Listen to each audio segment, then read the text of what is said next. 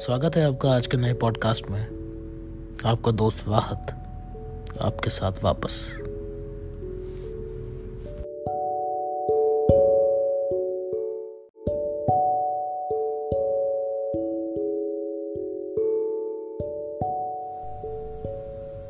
कुछ साल पहले बॉलीवुड में एक फ़िल्म बनी थी, जिसमें एक एक्ट्रेस एक सोल्जर पे किताब लिखती है, जिसका नाम होता है the man who can not die वो जो मर नहीं सकता। लेकिन ये बात आपको जान के बहुत अजीब लगेगा कि इंडियन आर्मी में आज भी ऐसे कुछ लोग हैं जो वाकई कभी मर नहीं सकते।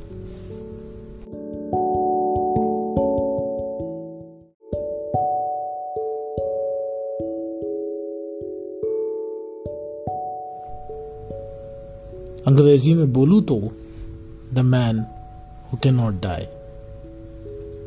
ये कहानी मैंने कैलाश भैया, यानी कप्तान साहब से सुनी थी, जब मैं अपने कुछ दोस्तों के साथ सिक्किम गया था। पिताजी का काम पड़ता बहता था वहाँ। वहाँ एक सिक्किम डिस्टिलरी है ना? एल्कोहल बनाते हैं वो लोग। वहाँ पे। नहीं नहीं। पिताजी नहीं पीते, ना पिलाते। हम उन डिस्टिलरी में कांच का सामान देते थे। एक बार एक पेमेंट के सिलसिले में वहाँ जाना हुआ। तो मैंने अपने कुछ दोस्तों को भी साथ ले लिया। एक से भले दो दो से भले तीन। सिक्किम की राजधानी का नाम गैंगटॉक है। गैंगटॉक पहुँचते पहुँचते शाम के छह बज गए। हम लोगों ने सोचा था कि गाड़ी लेकर ऊपर तिब्बत बॉर्डर तक हो आएँगे। खैर, सफ़र की थकान भी थी और नियम भी। जो ये बात नहीं जानते, उनके लिए बता दूँ कि जाड़ों के मौसम में छह बजे के बाद पहाड़ का सफ़र करना मना है। ठीक भी है। कोई ऊंच नीच हो गई तो कोई पहुंचेगा भी नहीं।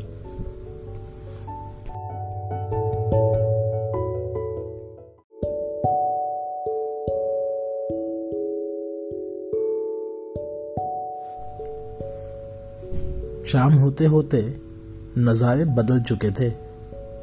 आठ बजे तो मानो ऐसा लगा कि नाइट कर्फ्यू लग गया हो। इतनी शांत सड़कें मैंने बस उत्तराखंड में देखी थी। वहाँ पढ़ाई की है मैंने। सन्नाटे को इतने करीब से देखे बहुत वक्त हो गया था। दिल्ली के शोर में कहा मिलता है ये सब देखने को? ठंड का मौसम था, तीन दोस्त, बढ़िया माहौल बन गया था। मैंने अपने साथ वाले से पूछा, कुछ है क्या? जवाब सुन के दिल खुश हो गया। जवाब था, यकीनन। उसने एक बढ़िया सी बोतल अपने बैग से निकाली और मेरे सामने रख दी। इतने में हमारे लॉन के केयर टेकर आग की अंगीठी लेके आ गए।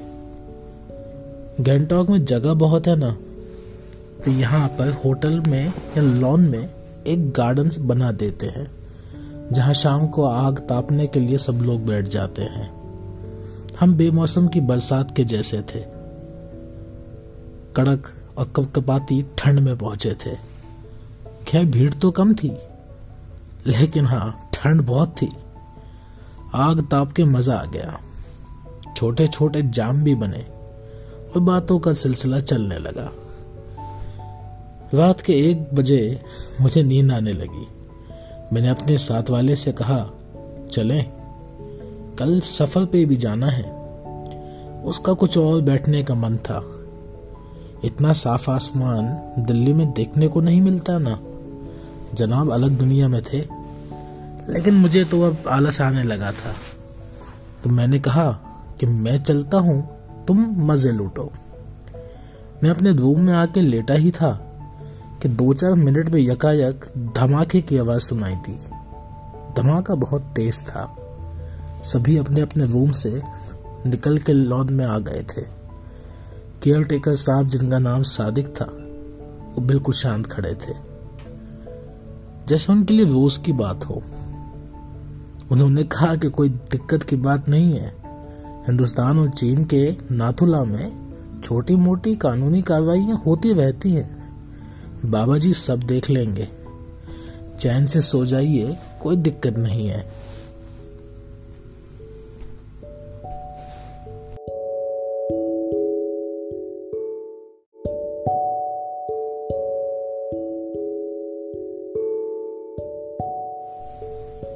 गैंगटॉक से नाथुला लगभग 50 किलोमीटर के डिस्टेंस पे है।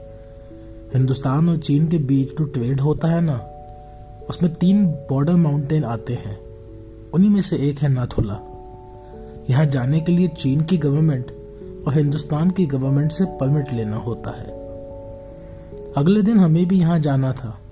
क्योंकि गैंगटॉक में बस कुछ देर का काम था तो हमने भी सोचा था कि नाथुला तो हो ही आएँगे।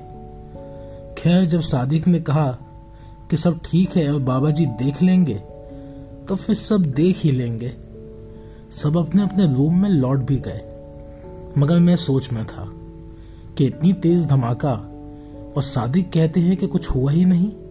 सब बाबा जी देख लेंगे। ये आर्मी वार्मी कुछ करती नहीं क्या यहाँ पे? मैंने सादिक से पूछा, सादिक, ये आर्मी कुछ करती है यहाँ पे या फिर बस सब बातें हैं? सादिक बोले, कि आर्मी अपना काम करती है। अपना बेशक करती है। लेकिन बाबा जी भी तो हैं। वो सब देख लेते हैं। मैंने सादिक से पूछा, तुम सिख हो क्या? नाम से तो नहीं लगते। सादिक मुस्कुरा के बोले, सिख तो नहीं हूँ, मगर साथी हूँ आपका। वैसे मैं बता दूँ कि सादिक नाम का मतलब दोस्त या साथी ही होता है। मुझे मालूम था इसका मतलब। मैंने फिर पूछा कि बाबा जी को कैसे मानते हो? तुम तो सिख भी नहीं। किसी बाबा में आस्था है क्या? मैंने मन ही मन सोचा था कि जिस किसी बाबा का नाम लेगा सादिक उसको इंटरनेट पे ढूंढ के दिखा दूँगा कि ये बाबा बाबा सब ढोंगी हैं। शादी गैंगटॉक के चूबा गाँव का था। मुझे लगा शायद किसी ढोंगी ने भोले भा, भाले गाँव वालों को पागल बना दिया।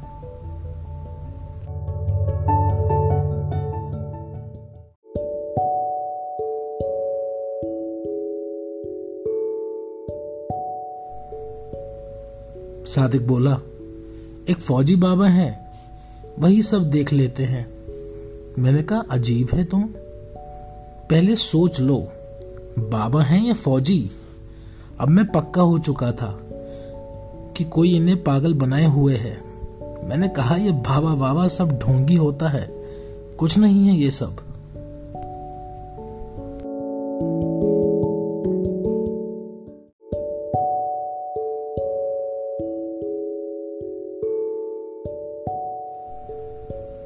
सादिक को शायद अच्छा नहीं लगा। उसने बस सर हिला के नहीं नहीं, ही कहा। मैं समझ गया। मैंने पूछा, बताओ इन फौजी बाबा के बारे में? सादिक ने बोला, क्या बताऊँ? मैंने फिर पूछा, अरे, मज़ाक नहीं, सच में बताओ। मैं भी तो सुनूं, कौन है ये फौजी बाबा जो सब देख लेते हैं? सादिक ने कप्तान साहब को बुला लिया। कप्तान साहब आर्मी में सिपाही रह चुके हैं। वैसे तो पाटू गाँव के हैं, लेकिन अब रिटायर हैं। आर्मी के शमशान घाट में लकड़ियाँ लेके जाने का काम करते हैं। मुझे मालूम नहीं था कि हिंदुस्तानी सेना पे अपना शमशान घाट भी है। मेरे दोस्त अब पूरी तरह नशे में है। जब तक मैं बातें कर रहा था, जनाब माहौल बनाने में लगे थे। खैर मेरा माहौल तो देखते ही बन गया था। आग जली हुई थी। ठंड कब कपा देने वाली थी? सारे कप्तान साहब और थोड़ी थोड़ी ओल्ड मॉन्क। कप्तान साहब बताते हैं कि पैंसठ की जंग के बाद नाथुला इंडो तिब्बत बॉर्डर काफ़ी सहनशील हो गए थे। आए दिन हमले इनफिल्ट्रेशन आम बात हो गई थी। नाथुला उन तीन माउंटेन पास में से एक है ना, जो चीन और हिंदुस्तान के बॉर्डर पर सप्लाई ट्रेड करने में सक्षम था। चूँकि ये डिस्टेंस के मामले में सबसे छोटा था। इसके निशाना बने रहने की आशंकाएँ भी सबसे ज़्यादा ही थी।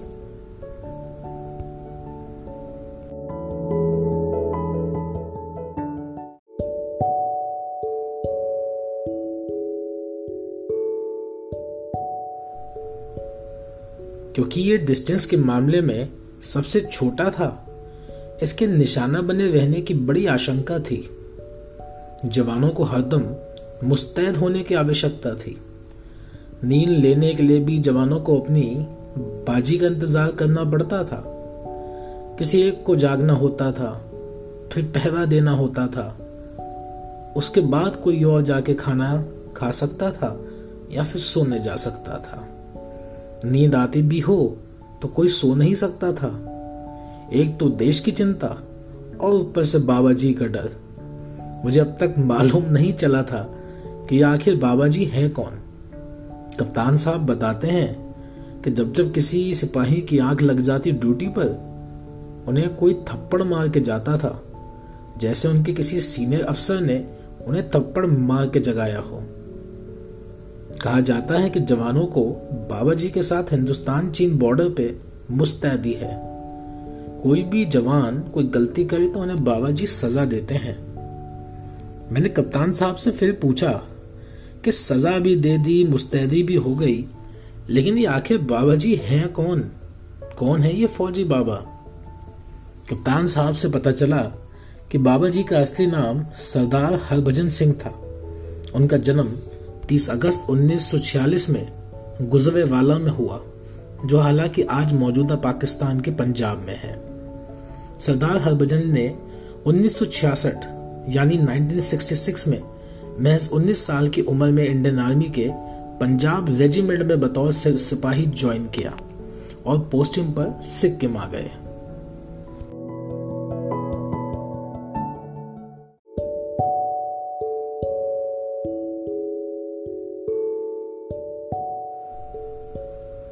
कप्तान साहब से पता चला कि बाबा जी का असली नाम सरदार हरभजन सिंह था। उनका जन्म 30 अगस्त 1946 में गुजरेवाला में हुआ, जो कि मौजूदा पाकिस्तान के पंजाब में है। सरदार हरभजन ने 1966 यानी 1966 में महज 19 साल की उम्र में इंडियन आर्मी के पंजाब रेजिमेंट में बतौर सिपाही ज्वाइन किया और पोस्टिंग पर सिक्किम आ गए। सिक्किम आने के बाद उनकी तैनाती नाथुला पास और उसके पास वाली माउंटेन रेंज जेलेपा ला पास की थी। घोड़ों के काफिले टोकुला से डोंगचुई लेके जाते हुए एक दुर्घटना में बाबा जी शहीद हो गए। एक बड़े बर्फ़ के तूफ़ान में फंसकर वो अपने बैलेंस खो बैठे और एक झील में गिर के वो शहीद हुए। पानी के बहाव की वजह से उनका शव दुर्घटना स्थल से लगभग दो किलोमीटर दूर जा पहुँचा। तीन दिन ढूँढने के बावजूद भी उनका शव नहीं ढूंढा जा सका। बर्फ़ भी बहुत ज़्यादा थी उस दिन। आर्मी के आला अफसरों को लगा कि हरभजन सिंह जी महज 19 साल के तो थे तो शायद यहाँ का माहौल देख के या ड्यूटी से बचने के लिए वो डर के भाग गए।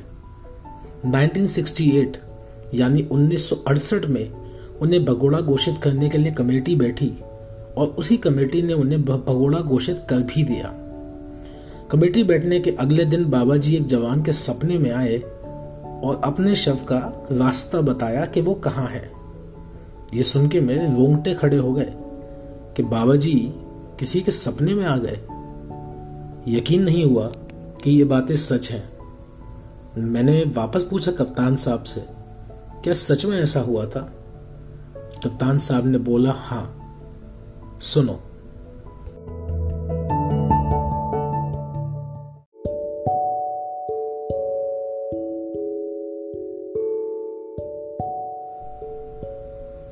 कप्तान साहब बताते हैं कि हरभजन सिंह जी की बॉडी को और उनके हथियार को उसी जगह से रिकवर किया गया, जिसका रास्ता उन्होंने किसी जवान को सपने में बताया था। इंडियन आर्मी ने अपनी भूल मानी और भगोड़े का टैग उन्होंने उनसे वापस लिया और पूरे सम्मान के साथ हरभजन सिंह जी का अंतिम संस्कार किया। इंडियन आर्मी दुनिया की उन तीन सेना में से एक है, जो कि अश्व दस्ता रखता है। भारत के अलावा स्कॉटलैंड और रूस ही ऐसे दो देश हैं जिनके पास अश्वदस्ता है। हरभजन जी भी अश्वदस्ते में ही थे और पंजाब रेजिमेंट में डिप्लॉयड थे। इस हादसे के कुछ दिनों बाद अजीब सी चीज़ें होने लगी। जवानों ने बताया कि हरभजन सिंह जी ने सपने में आके बताया कि चीन की सेना कहाँ से हमला करने वाली है और जब भी वो ड्यूटी पे झपकी लेते, उन्हें गाल पे चटाक एक थप्पड़ महसूस होता। जवानों को हमेशा ऐसा लगता कि जैसे उनके अलावा भी कोई उन्हें देखता है और सुनता है।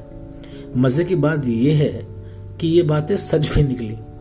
उस वक्त के army chief commandant, field marshal Sam Manekshaw ने अपनी किताब सोल्जरिंग विद डिग्निटी में इस बात को कंफर्म भी किया। इट्स इट्स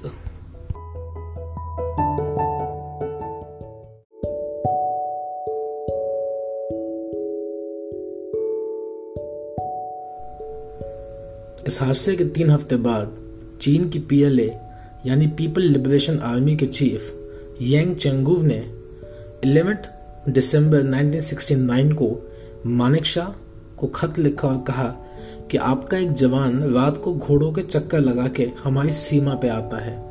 इसके अलावा उस वक्त के चीन के जनरल योगुतु सी ने अपनी किताब the changing life and PLA first edition में इसका ज़िक्र भी किया। कि उन्हें वहाँ बंकर में किसी और के होने का एहसास होता था। और जाने ना जाने कैसे हिंदुस्तान की सेना को उनके हर एक प्लान के बारे में पता चल जाता था।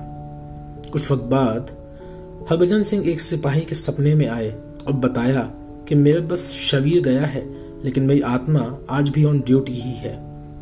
इस दिन के बाद हरभजन सिंह जी ने बाबा हरभजन सिंह के नाम से जाने गए। इंडियन आर्मी में वही एक खाली बंकर था। उनका एक मंदिर भी बनाया गया, जिसे बाबा हरभजन सिंह मंदिर कहा गया जो कि आज भी ईस्ट सिक्किम में मौजूद है।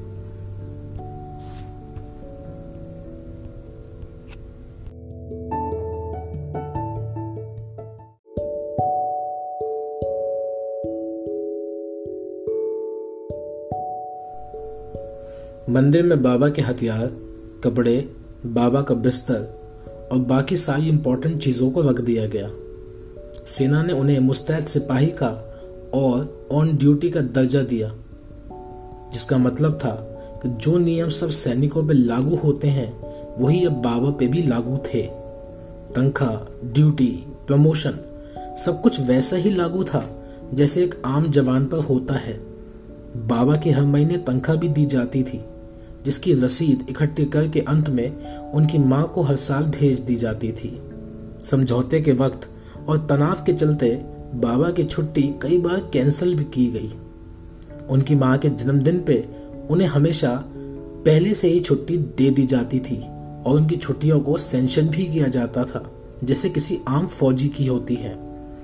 1969 में ही हरभजन सिंह को उस वक्त के राष्ट्रपति जाकिर हुसैन ने महावीर चक्र भी दिया।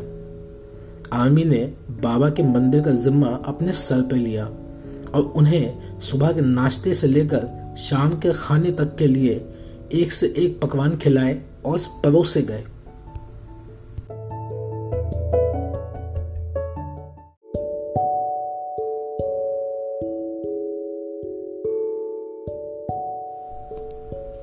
जैसे ही शाम का समय होता, मंदिर के दरवाजों को बंद कर दिया जाता क्योंकि ये अब बाबा के ऑफ़ ड्यूटी का समय था। कई बार सेवा करने वाले फौजियों ने पाया कि बाबा के बिस्तर की चादर तानी हुई नहीं है, बल्कि उन पर सलवटे हैं और जूतों पर मिट्टी लगी हुई है। आज 2022 में भी हिंदुस्तान और चीन में होने वाली हर एक फ्लैग मीटिंग में भारतीय सेना आज भी बाबा जी के लिए कुर्सी खाली रखती है और चीन भी उनके लिए हर एक फ्लैग मीटिंग में आज भी एक कुर्सी बाबा जी के लिए खाली छोड़ता है। एक तरीके से दोनों देशों के बिना कहीं अंडरस्टैंडिंग है फौजियों को लेके। हर साल 11 सितंबर को एक जीप तीन सैनिकों के साथ उनका सामान लेकर नई जलपाईगुड़ी स्टेशन जाती है, जहाँ से उनकी ट्रेन डिब्रूगढ़ एक्सप्रेस कपूरथला के लिए पहले ही कंफर्म्ड होती है। जब दो महीने पूरे हो जाते हैं तो बाबा जी को वापस सिक्किम बुला लिया जाता है। इन दो महीनों में कपूरथला स्टेशन और पूरा का पूरा सिक्किम डिस्ट्रिक्ट हाई अलर्ट पे होता है, क्योंकि इस वक्त बाबा जी वहाँ मौजूद नहीं है जवानों की मदद करने के लिए।